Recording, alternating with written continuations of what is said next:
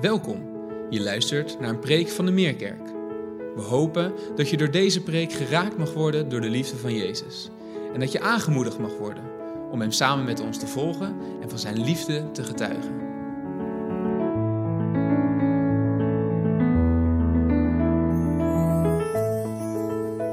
Goedemorgen.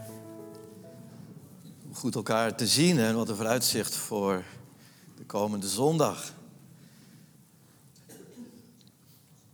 Goed om ook thuis of elders mee te kijken. En ik bid dat we ons verbonden weten met elkaar. Ja, dat weten we. Wel, Trea noemde het al, een eh, bewogen week. Achter ons, dan hebben we nog niet eens over de Olympische Spelen en de dreiging in Oekraïne. Ehm, wat is er veel wat er speelt? Wat kan er ook ontzettend veel gebeuren tussen twee zondagen? En wat zie ik er naar uit om weer elke zondag bij elkaar te zijn? En eigenlijk met elkaar de week die achter je is te verwerken samen met elkaar voor Gods aangezicht, maar ook de week die voor je ligt op te dragen. Wat is het goed om die gewoonte weer op te pakken? Zeker nu uh, het weer mogelijk wordt om fysiek bij elkaar te komen. En, en ik zou ook zeggen, ik moedig je aan daartoe gewoon de stap te zetten. En te zeggen, ik ga, ik wil in Gods huis zijn. En ik denk aan Psalm 133, hoe goed als broeders en zusters ook te samen wonen. Onder één dak zijn. In ieder geval één keer per week. Nu, voordat we straks de Bijbel openen en luisteren naar Gods woord, wil ik persoonlijk graag een moment nemen om terug te blikken op de onlangs verschenen winterbrief. In die brief van 2 februari heeft de oudstraat Patrick van der Laan en Remy Splinter voorgedragen als kandidaat-predikanten van de Meerkerk. Afgelopen donderdag mochten we als oudstraat met elkaar vaststellen dat er in de twee weken die daarvoor stonden geen bezwaren zijn ontvangen tegen deze kandidatuur. We hebben dit met grote dankbaarheid en blijdschap mogen vaststellen en ontvangen, dit nieuws. En dat niet alleen. Het was niet alleen stil als het ging om bezwaren. We mochten na het verschijnen van de brief ook een mooi aantal spontane en bevestigende reacties uit de gemeente ontvangen. Reacties van blijdschap, van dankbaarheid, reacties van positieve en constructieve feedback. We horen eigenlijk alom de uiting van dankbare verwondering. Dat is misschien het goede woord.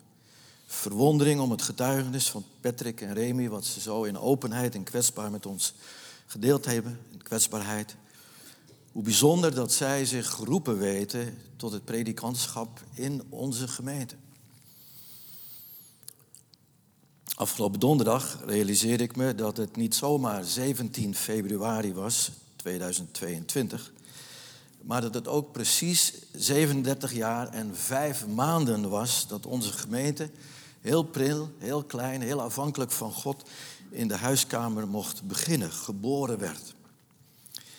Dat betekent, als het vijf maanden geleden was, 37 jaar, dat komende 17 september, over zeven maanden dus, we, Deo Volente, mogen vieren dat we 38 jaar mogen bestaan. Uh, daar gaan we ook echt bij stilstaan. Wat een trouw van God dat we ons in de komende maanden ook mogen richten op vervolgstappen in dat bijzondere proces wat we nu als gemeente met elkaar mogen aangaan en doormaken. En er kwam bij ons maar één woord naar boven, uit een lied. Groot is uw trouw, Heer, groot is uw trouw. En we gaan het lied ook straks na de preek met elkaar zingen. Trouw, zo groot, van die goede God die we net ook bezongen hebben. Trouw in het leven van onze gemeente, tezamen, al die jaren, maar ook trouw in onze persoonlijke levens. En nou, ik zei het al tegen je vanmorgen, ik heb je zelfs een appje gestuurd toen ik het voor het eerst zag, Nanoek, hoe geraakt ik was door je getuigenis. Um, Kort geleden had Hanouk dienst en Henrike leidde de dienst en ik mocht spreken en we bereiden ons voor hier achter. En ik zei, we, ik weet niet of jullie je realiseren, maar wij woonden bij elkaar om de hoek in Nieuw-Vennep. Uh, toen jullie daar gingen wonen was ik al uh, naar het buitenland vertrokken. Maar ik kan nooit door de Eugenie Prevenaire wegrijden. Uh, ik ben opgegroeid in de Jonker van de Polstraat. Dat was een echtpaar trouwens, Jonker van de Pol en Eugenie Prevenaire. En als ik door die preveneerde weg rijd, dan kijk ik altijd even links. En dan kijk ik even rechts. En dan kijk ik ook naar de kerk, waar ik in de tijd tot geloof mocht komen als 16-jarige tiener. En wat is er veel gebeurd. En dat jullie ook daar de vruchten van zijn in een volgende generatie. Dat raakt me elke keer weer in de meerkijk, ook met Patrick en Remy. En als je dan iets vertelt wat er gebeurd is in je leven, in de jongerendiensten, waar je Christus persoonlijk hebt mogen leren kennen, waar je geroepen bent om ook gedoopt te worden. Hoe bijzonder dat Patrick en Remy hun eerste stappen als fulltime medewerker in dienst van de Heer en zijn koninkrijk en zijn gemeente juist in het jongerenwerk gezet hebben. Maar ook dat Nanoek, en Trea noemde het heel terecht, al zo lang mag dienen samen met vele leeftijdsgenoten. Uh, en nu ook met jou, Ronald. Uh, jullie zijn nog niet zo lang geleden getrouwd. En hebben je aan elkaar gegeven, maar ook in elkaar aan de gemeente om te dienen. En dank ook vanmorgen weer voor je gitaarspel samen met onze vocalist en muziekteam. Wat een voorrecht, wat een vreugde om een generatiekerk te zijn, al 38 jaar. En als we vandaag denken aan het overlijden van Ati Zekveld van de Heuvel, dan herinner ik me dat een van de eerste bezoeken was op de boerderij van meneer en mevrouw Zekveld. Omdat ik had gehoord dat Ati eh, belangstelling had voor de plannen die er waren om een gemeente te stichten. En dat was een van mijn eerste huisbezoeken op de boerderij, eh, vlak aan de Huissloterdijk, eh, voorbij Abbenes. En ook daar sta je dan weer stil bij. Als je zo'n overlijdensbericht hoort en de kaart krijgt. Wat mogen we al lang met elkaar optrekken. Wat een trouw van God. Wat een voorrecht en een vreugde voor ons om zo'n generatiekerk te zijn. Waar God zelf in zijn trouw ook een nieuwe generatie doet opstaan om Hem te dienen. Om Hem te dienen. Wel, naast dat voorrecht en die vreugde is het ook een grote verantwoordelijkheid. Weer drie V's. Je kunt heel veel met de V's doen. Verbinding, voorleven, verootmoedigen, maar ook vieren, voorrecht, vreugde en verantwoordelijkheid nemen. En ik kan niet wachten om straks met elkaar te zingen. Groot is uw trouw, o Heer, groot is uw trouw. Nu, zoals aangekondigd in de eerste winterbrief, zal er spoedig een tweede winterbrief uitgaan waarin we de vervolgstappen in het proces zullen communiceren. En we zullen aan dat proces ook op de zondagen en misschien andere gelegenheden buiten een brief aandacht besteden. Zo als ik dat eigenlijk vanmorgen doe op deze eerste zondag na eh, de verstrijking van die periode uit de eerste brief. En dat alles om met elkaar betrokken te zijn, maar ook biddend betrokken te zijn en dankend betrokken te zijn. En daarom past het voordat we luisteren naar de preek om ook een moment te nemen om de Heer te danken. En ook Hem te bidden dat Hij ons leidt in de vervolgstappen van het proces waar we nu ingaan. Uh, het proces van de verdere stappen naar aanleiding van de kandidatuur van Patrick en Remy. Mag ik voorgaan in dankgebed en voorbeden. Heren, we hebben u al geloofd en geprezen. U bent goed. Door en door goed, waarachtig goed.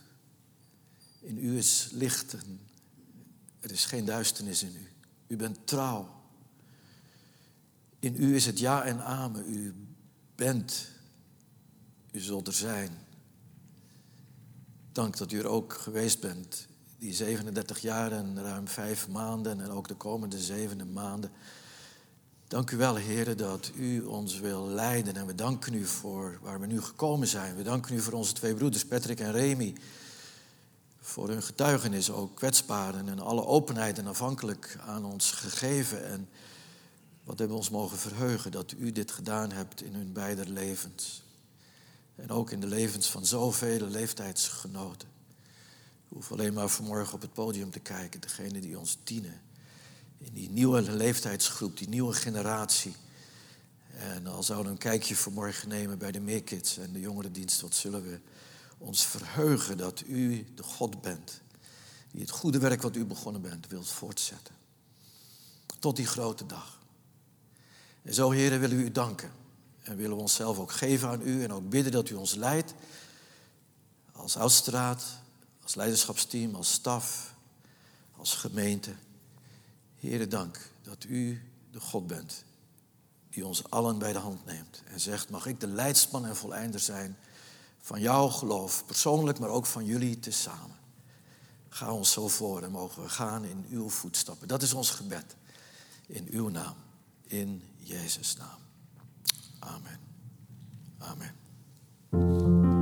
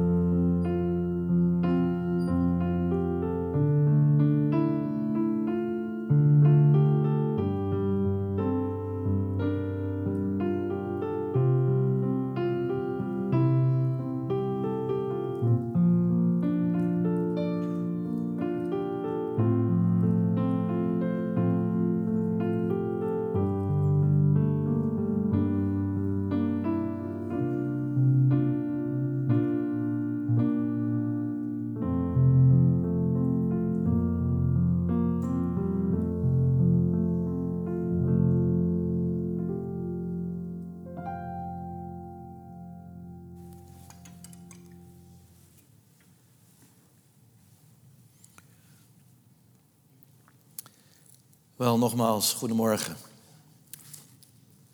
Hier in de kerk, thuis of elders via de livestream. Vanmorgen gaan we verder met onze preekserie over de bergreden. We zijn vanmorgen gekomen bij Matthäus 5, vers 33. Maar voordat we dit Bijbelgedeelte lezen, wil ik beginnen met een vraag, een actuele vraag. Wie heeft er met die ongekende storm van afgelopen week moeten denken aan dat oude lied ruwe stormen mogen woeden. Zijn er? Je moet uit Katwijk komen of Urk of Scheveningen. Ik heb het lied nog even opgezocht. Ik heb inderdaad voor Nederland Zink mogen werken. En in Nederland Zink zijn er wel duizend uitvoeringen van uh, dit lied. Vooral uit Vissersdorp. En wat kun je je voorstellen als je met een storm als zeeman of misschien wel zeevrouw. Uh, met je scheepje daar op en neer gaat en denkt, zou er ooit een einde komen aan deze donkere nacht? En het thuisfront, wat zullen ze gezongen en gebeden hebben, elke keer weer. Wel, wie het lied niet kent, zoek het op op internet zou ik zeggen. En laat de muziek, prachtige muziek, maar vooral de tekst Laat vooral de tekst je zegenen. Afgelopen maand waren we in Nederland getuigen van de beëdiging van de nieuwe bewindslieden in onze regering en de nieuwe leden van de Tweede Kamer. Ik eh, probeer er altijd naar te kijken, want ik vind zulke officiële momenten altijd indrukwekkend. En dat komt natuurlijk omdat het hele plechtige momenten zijn. De koning is er, vroeger de koningin. De, de koning die knikte heel diep eigenlijk. Een soort beamen van de woorden, de gelofte of de ede die afgelegd werd. En misschien omdat het zo'n uniek moment is wat bijna voorkomt, dat het indruk maakt.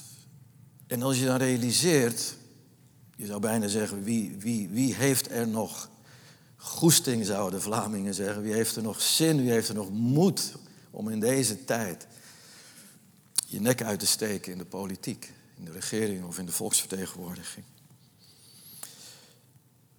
Omdat het zo uniek is en weinig voorkomt en er zulke grote, belangrijke en zwaarwegende zaken voor iemand zijn die zijn of haar jawoord wil geven en durft te verbinden aan het ambt wat op dat moment beëdigd wordt.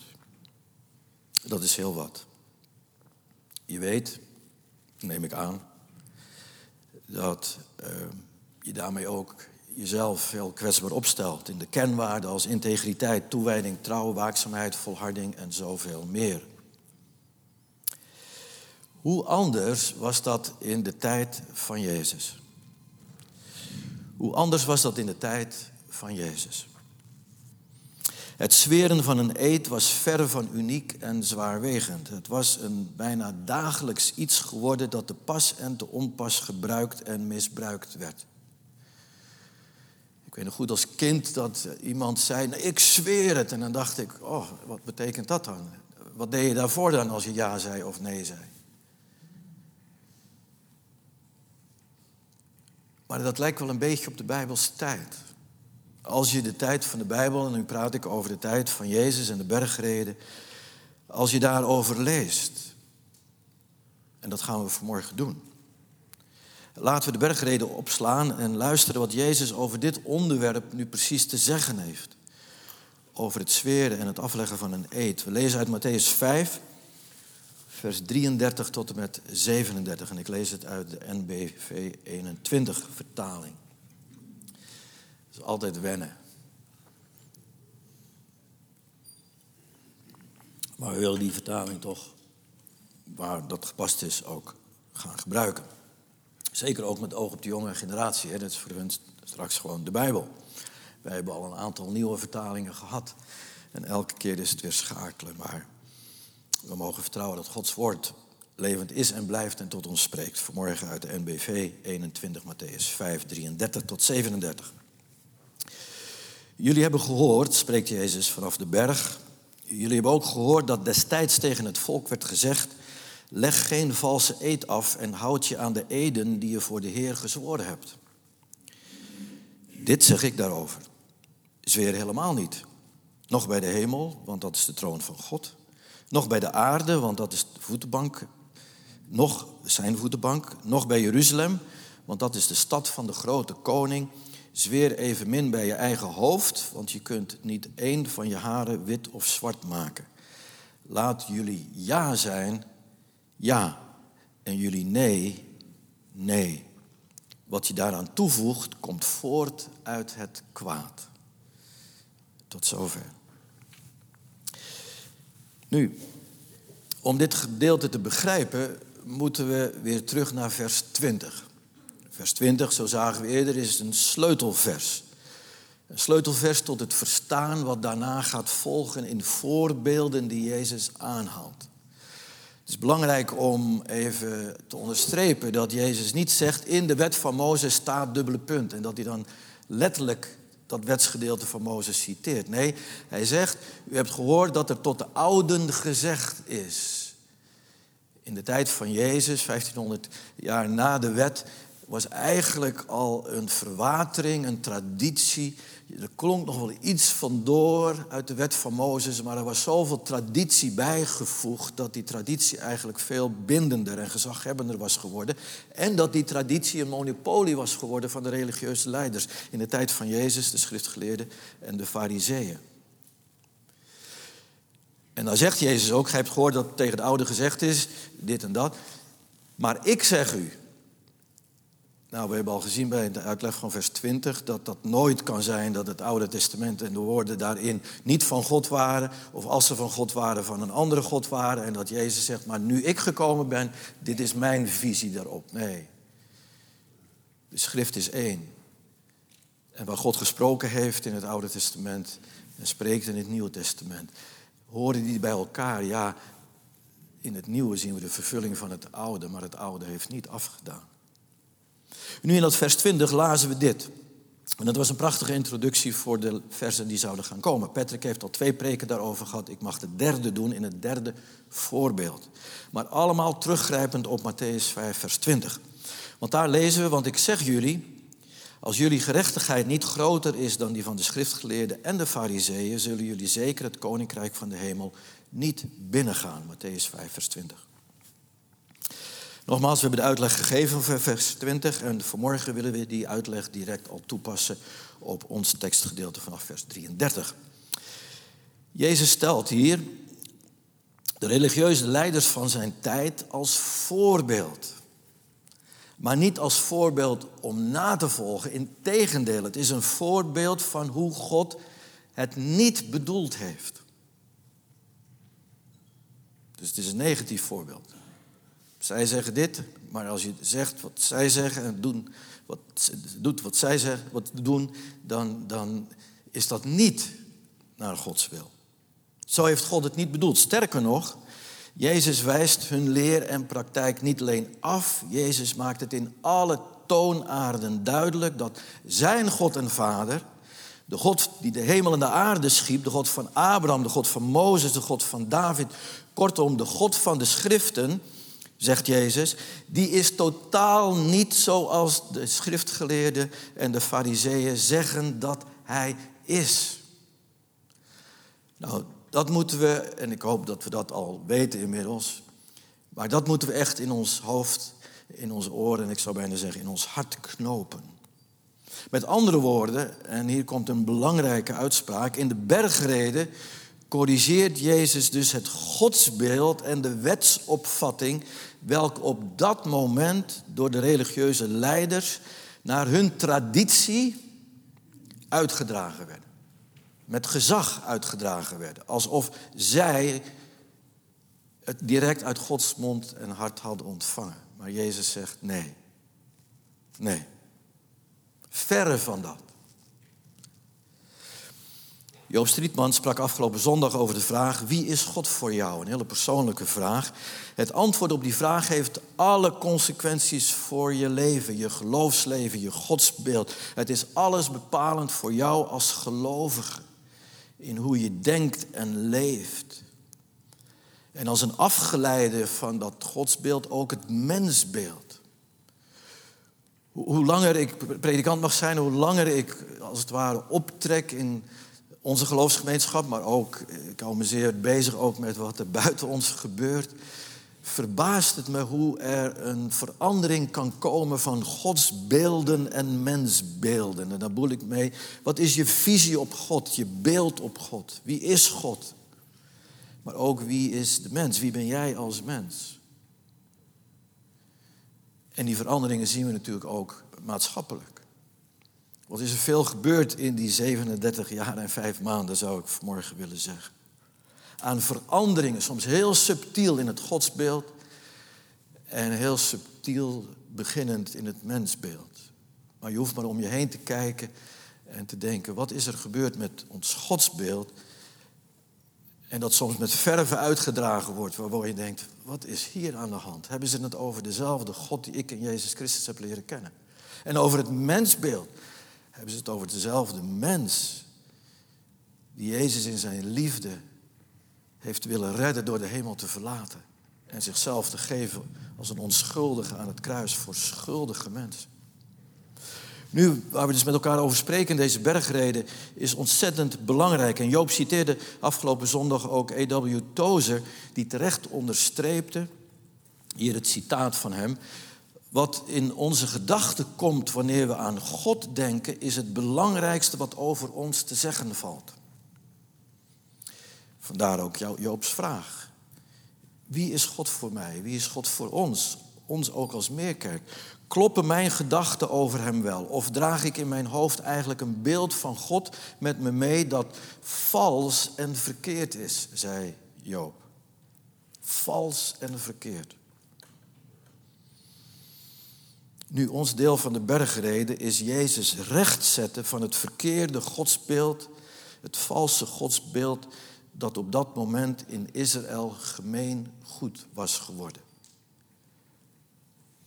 Dat wil zeggen, dat was wat de fariseeën en de schriftgeleerden het volk wilden opleggen. En als ik zeg rechtzetten, wat Jezus wilde doen in de bergreden, is dat eigenlijk een verzachtend woord, een eufemisme. Want in de bergreden horen we Jezus de valse en verkeerde godsbeelden van de schriftgeleerden en fariseeën. We horen en zien dat hij deze aan de kaak stelt, ja, ontmantelt en ontzenuwt. En daarmee in het kielzog ook, samenhangend daarmee, het valse en verkeerde religieuze mensbeeld dat zij erop nahielden. En dat dus ook de mensen, het volk, de schare volk, voorhielden. Je kunt je voorstellen op het moment dat Jezus de discipelen roept en er ook een schare van mensen om hen heen, als het ware in het kielzof van de discipelen, meegaat de berg op, dat de fariseeën en de schriftgeleerden eh, daar een beetje benauwd van werden. Wat zal deze Jezus met zo'n grote schare verteld hebben over God en de wet en daarmee ook over ons en onze wetsopvatting en ons, onze praktijk, ons geloofsleven?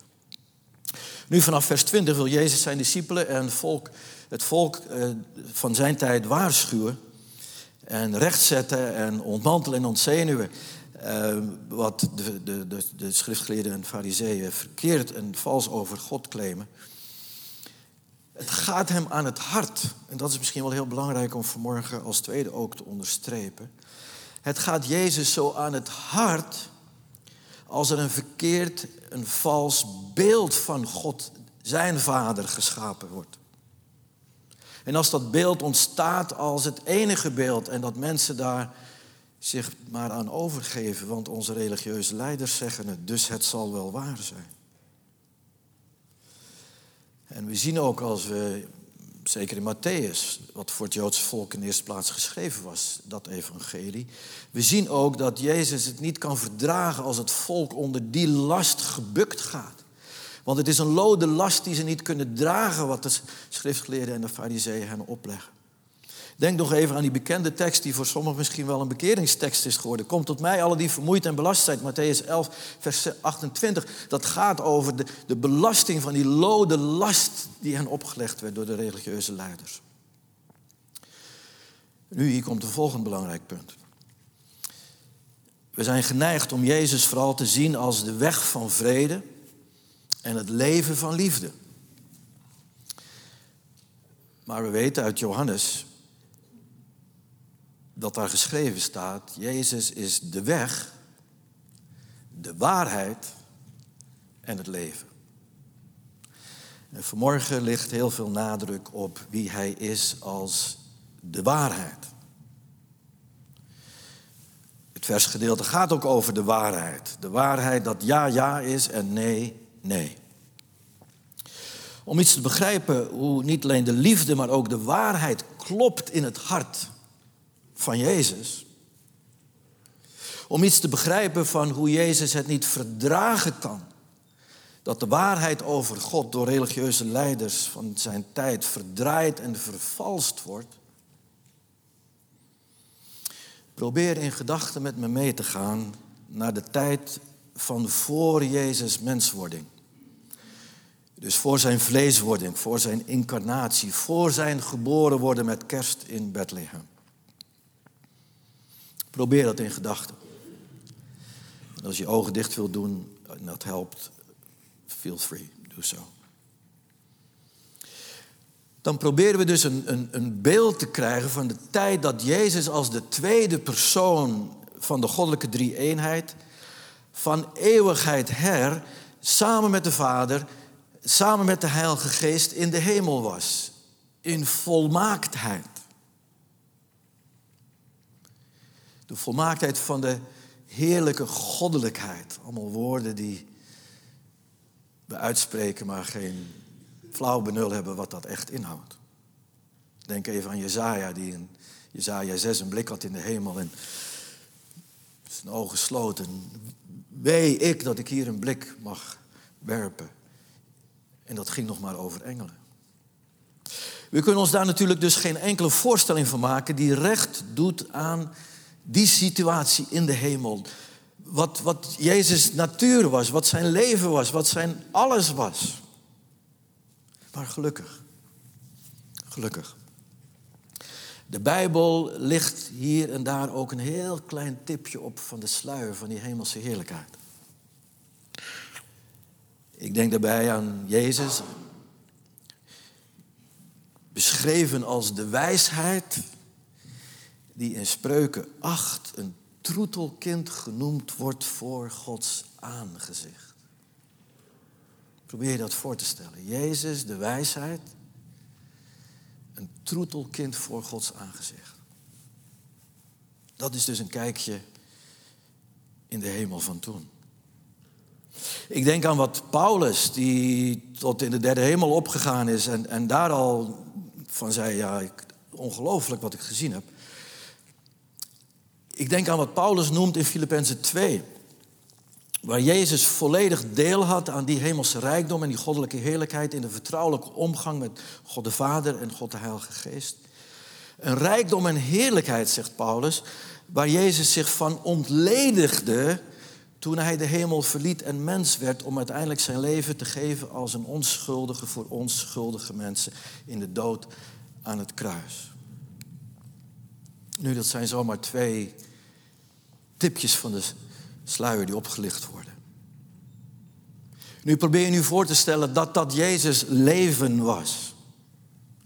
Dat hij dus wist wie God ten diepste in zijn wezen is. Wij hebben van gezongen, geen pen kan beschrijven. Jezus kon het wel beschrijven. Het was zijn leven. Nu met dat beeld van God, wat Jezus kende, waar hij zich van ontledigd heeft, wat zijn heerlijkheid en goddelijkheid betreft toen hij mens werd. En dan groeit hij op in Jeruzalem, of het groeit hij op in Israël. En dan komt hij als twaalfjarige in de tempel en dan zijn ze al verbaasd hoe hij over God spreekt. En dan duurt het nog tot hij dertig is, dat hij zijn openbare, zijn publieke bediening begint. Maar hij heeft natuurlijk al lang gezien wat er allemaal gaande is. Hij heeft al lang de fariseeën en de schriftgeleerden gezien.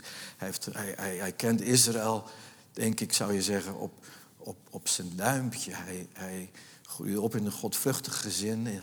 Hij ging naar de synagoge. Hij deed wat hij moest doen in de leeftijden tot zijn dertigste. En dan vertoont hij zich. En wordt hij door God eigenlijk beëdigd. Op het moment dat hij gedoopt wordt. Deze is mijn geliefde zoon in wie ik een welbehagen heb. En dan begint de verzoeking in de woestijn en daarna begint zijn bediening op aarde. En dan neemt hij dus in zijn functie als koning en priester en profeet, als messias, je zou bijna kunnen zeggen ook professioneel, ambtelijk neemt hij kennis van andere rabbies, andere geestelijke leiders, de fariseeën en de schriftgeleerden. Die zo'n ander beeld van God schetsen dan die hij kent en is.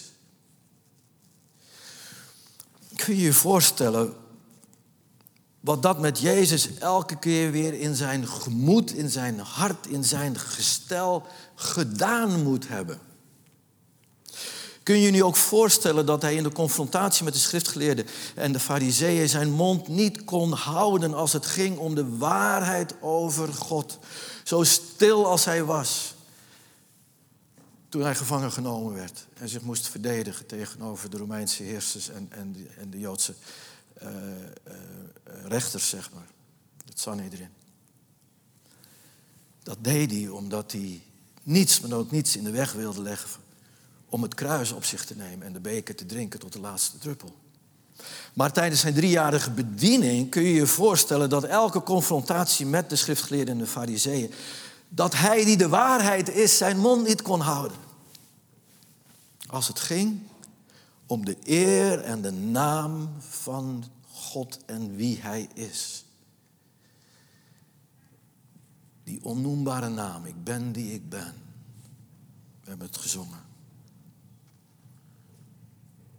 Kun je je voorstellen hoe verbolgen hij kon worden over hen als zij zijn God en Vader zo anders, zo vals, zo verkeerd voorstelden dan God werkelijk is? Nu hier in de bergreden spreekt Jezus niet direct tegen de schriftgeleerden en fariseeën. Hij spreekt tot zijn discipelen en tegen het volk dat zich bij hen op de berg gevoegd heeft. Om hen de waarheid over God te leren. Maar, ik zei het al in het kielzocht daarvan, ook de waarheid van hun eigen hart. Patrick zei het zo mooi, het, wordt er niet makkelijker op in de bergreden. We worden steeds meer geconfronteerd met ons arglistige hart, wat zo gespleten is, wat zo dubbel is.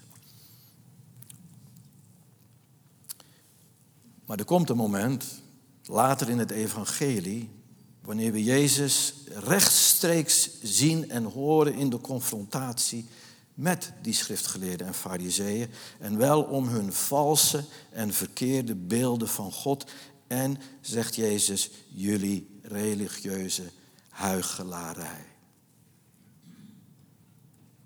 Matthäus 23 staat ook in de aantekening voor Preek door de Week Plus vanmiddag.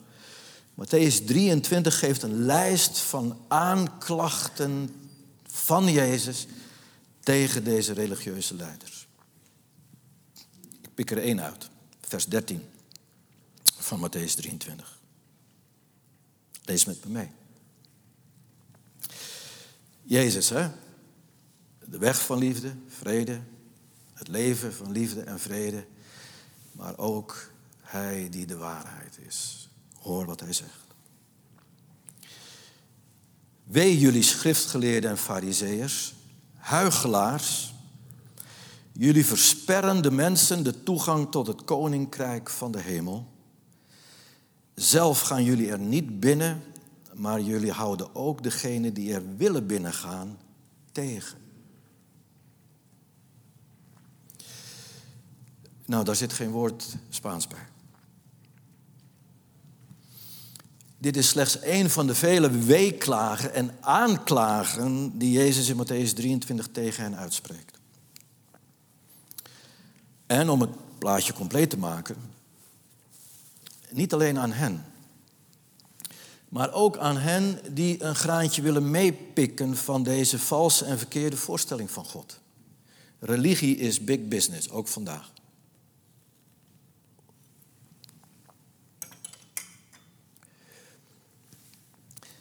Denk nu aan de zweep die Jezus pakt en waarmee hij de geldwisselaars in de tempel aanpakt.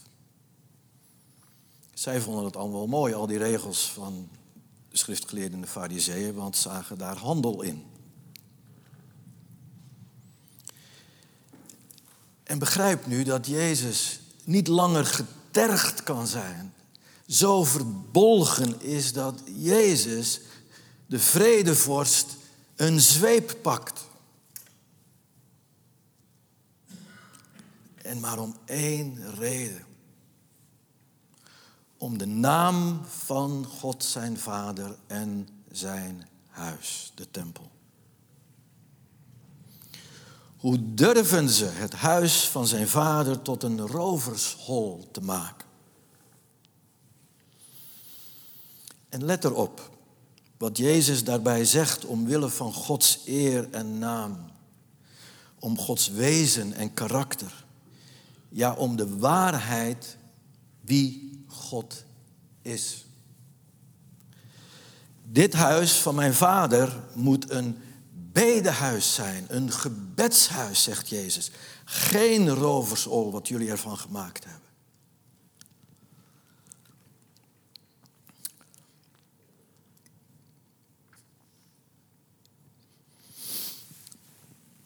Vrienden, ik ben het boek van Samuel aan het lezen.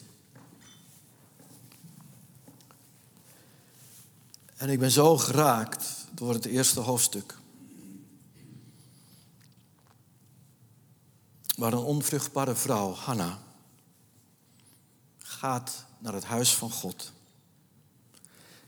En haar hart uitstort voor God. Dat was nog de tabernakel de voorloper van de tempel in Jeruzalem.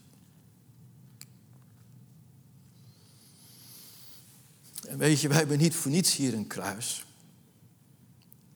Je hebt niet voor niets gezien dat we open zijn, drie dagen in de week, voor mensen die naar het kruis willen gaan, naar het huis van God. Misschien wel om als een Hanna hun hart uit te storten. Daar was Gods huis bedoeld voor. Een gebedshuis. Ik denk aan een huis van aanbidding. Een huis waar God groot gemaakt wordt. Zoals Simeon en Anna dagelijks in de tempel waren. Om God die ze hadden leren kennen en door een openbaring gezien wie hij werkelijk is en dat hij verlossing zou geven in de Heer Jezus Christus. Om hem daar te zoeken op die plek. Mijn huis zal een plaats van aanbidding zijn, geen rovershol. En nu komt de vervulling in het Nieuwe Testament, een huis wat uiteindelijk het huis van je hart zal worden, waar Jezus woning gemaakt heeft door zijn geest. Jezus verwijst op een gegeven moment naar de dag dat de Heilige Geest uitgestort zal worden op alle vlees. Handelingen 2. Waar het huis van je hart geen huis meer is van vlees, maar een tempel geworden. Waar de geest in is uitgegoten, gestort met Pinksteren. En waar Jezus woont in ons hart. Woning gemaakt heeft, getabernakeld heeft in ons hart. Staat er letterlijk. En daar in de tempel van ons hart zal Hij dan wonen en in ons hart mogen we dan, en hier komt weer zo'n belangrijk punt, waarachtige aanbidders zijn die aanbidden in geest en in waarheid. Was dat niet precies de profetie die Jezus uitsprak in zijn ontmoeting met de Samaritaanse vrouw bij de bron in Johannes 4?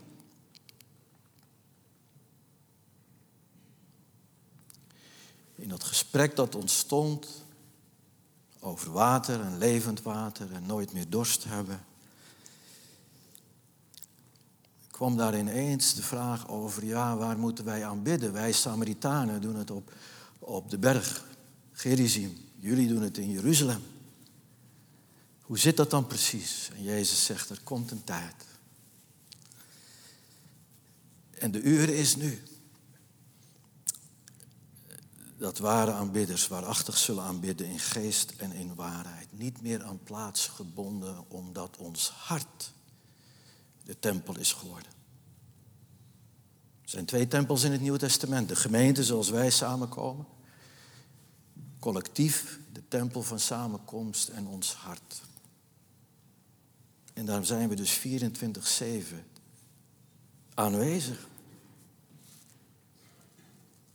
Onze tempel, ons hart is 24-7 bij ons. En in dat hart, en zie je hoe we langzaam gaan richting laat je ja, ja zijn en je nee, nee.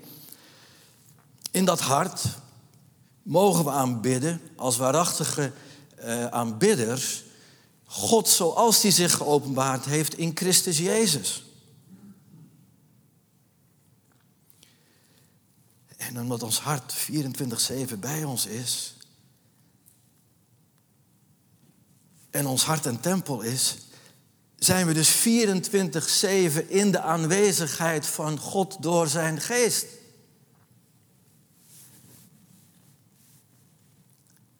En dat is waarom Jezus zegt, laat je ja ja zijn en je nee nee, want je doet het altijd, of het een ja is of een nee, voor het aangezicht van God in de tempel die je zelf geworden bent. Is dat niet wonderlijk mooi?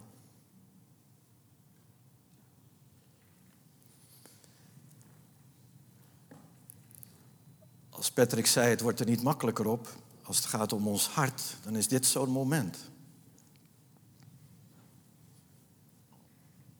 Waar we ook zijn, wie we ook zijn, wij zijn altijd voor Gods aangezicht. En zouden we niet voor Gods aangezicht zeggen, laat mijn ja ja zijn en mijn nee nee? Of willen we kerkje spelen, religie spelen, schriftgeleerden zijn, fariseer zijn, die een heel systeem hadden bedacht waar ja niet ja hoefde te zijn en waar nee niet nee hoefde te zijn, als je het maar precies deed zoals zij hadden voorgeschreven. Als je een eed zou afleggen op de tempel, zweren bij de tempel, dan, dan, dan nou nee, dat, dat, dat was eigenlijk niet bindend. Maar als je het gedaan had bij het goud van de tempel, ja dan wel. En zo kwamen er ziljen wetten, geboden en verboden om zelf maar buiten schot te blijven. En voor het oog volmaakt te zijn. Naar de wet die je zelf geschreven had.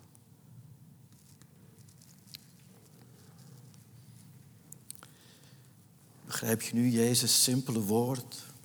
Dat waarachtig aanbidden hoort dat je ja, ja is en je nee, nee. Want je doet immers alles voor het aangezicht van God.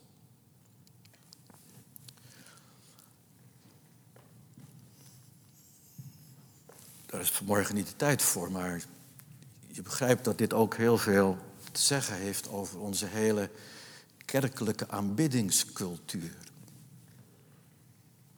Op het podium, maar ook achter het podium.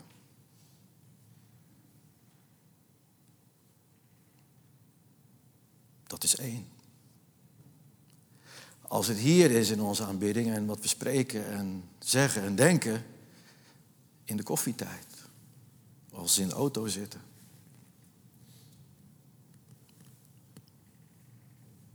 Snap je nu waarom Patrick zei, het wordt er niet makkelijker op.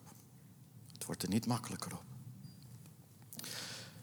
Want elk woord, elke gedachte spreken we uiteindelijk uit voor het aangezicht van God. En de schriftgeleerden en de fariseeën huichelden. Huichelen is het tegenovergestelde van waarachtig zijn. Je fijnst aan de buitenkant wat je aan de binnenkant in je hart niet bent. En wat hadden ze een ingewikkeld, ingenieus systeem gemaakt om de waarheid naar hun hand te zetten, maar als dat niet uitkwam, te ontduiken en aan de buitenkant mooi te zijn, maar aan de binnenkant, zegt ook Jezus, een rovershol. Een stinkend graf, wit gepleisterd aan de buitenkant, maar een rovershol aan de binnenkant. En ik zei het al als voorbeeld, en Jezus geeft in Matthäus 23 meerdere voorbeelden. Zweren bij de tempel, die eet was niet bindend, maar als je het bij het goud van de tempel deed wel. Uiterlijk vertoon, marchanderen met de waarheid, spelen met de waarheid. Andere mensen een, een rad voor ogen draaien. Hoe anders Jezus, die niet voor de uiterlijkheid gaat, maar voor het hart. Hij kwam niet om een religie te brengen, maar om een relatie aan te gaan, een hartsrelatie, een waarachtige hartsrelatie. Maar Jezus wist dat we in ons hart niets van terecht zouden brengen als het aan ons lag.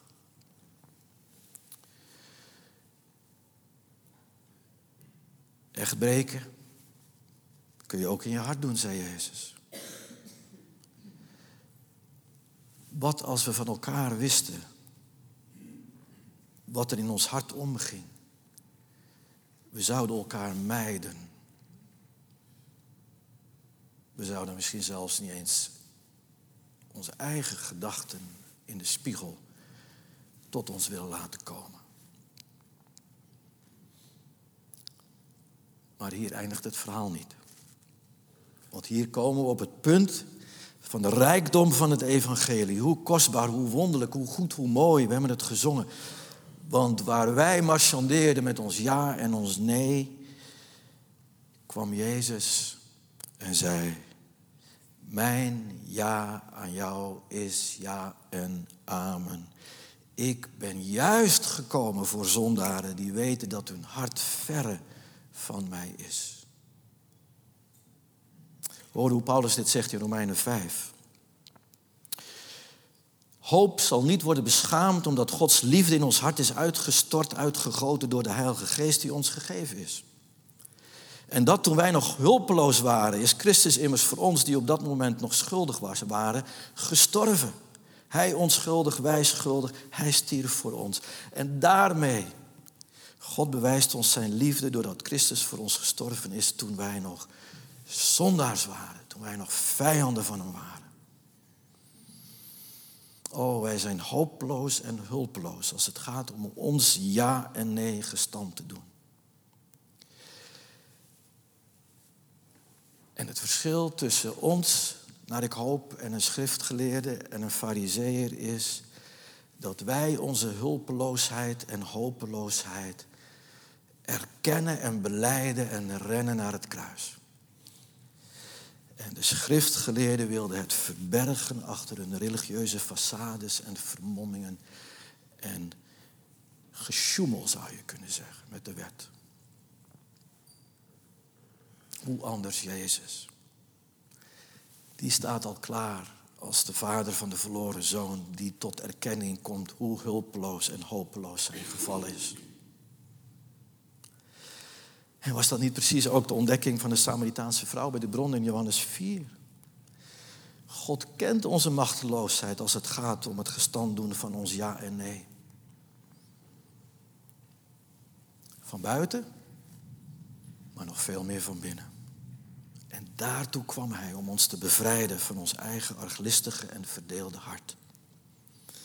Hoe kostbaar en rijk dat goede nieuws, dat evangelie. En vanmorgen zouden we bij drie gelegenheden, en daar wil ik mee eindigen, een ja-woord horen van meerkerkers.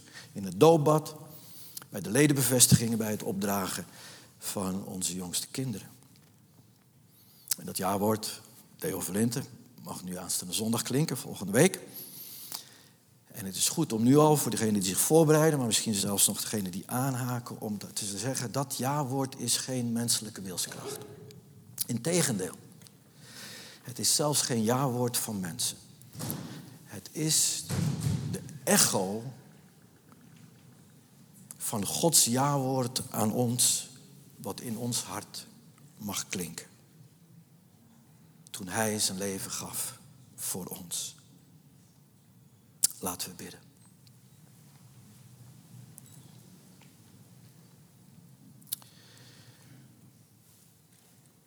Heer, als u zegt, laat je ja, ja zijn en je nee, nee, mag het zijn de echo van uzelf in ons, door uw geest. Dat is het goede werk wat u begonnen bent in ons hart en wil voortzetten. Jezus Christus in ons. De hoop der glorie. De hoop van de heerlijkheid. De hoop waarin we mogen zeggen, zijn ja aan mij is onherroepelijk en onvoorwaardelijk. En dan denken we aan het getuigenis van Nanoek, waar dat ja-woord niet gevoeld werd, maar wel geloofd werd. Omarmd werd, hoe moeilijk ook. Gods ja-woord aan mij heeft geklonken. Het voel of niet. Ik hou me daaraan vast. Ja, hij houdt mij vast. Hij is het anker, het vaste punt. Ruwe stormen mogen woeden. Alles om mij heen zijn nacht. Maar Hij is er. En Hij zal er zijn. Dank u wel, heren, voor u die bent het leven, die de weg bent, maar vanmorgen willen we u prijzen om u die de waarheid bent. En dat de geest die in ons woont, de geest der waarheid is. Mogen zo ons overgeven aan u, met knikkende knieën. Mogen zeggen, dank u voor uw ja-woord aan ons. U hebt ons lief als eerste. Wij hebben lief omdat u ons lief hebt gehad. Onze liefde aan u is een echo van uw liefde. Ons ja is een echo van uw ja. We mogen nu stil zijn en in deze momenten uw ja-woord horen. Voor het eerst of opnieuw. En mag die resoneren in ons hart en mogen zeggen, Heer, hier ben ik. Ik omarm uw ja-woord. Ik geloof, ik vertrouw en kom mijn ongeloof te hulp. O Heer, doe dat in deze momenten van stille overgave.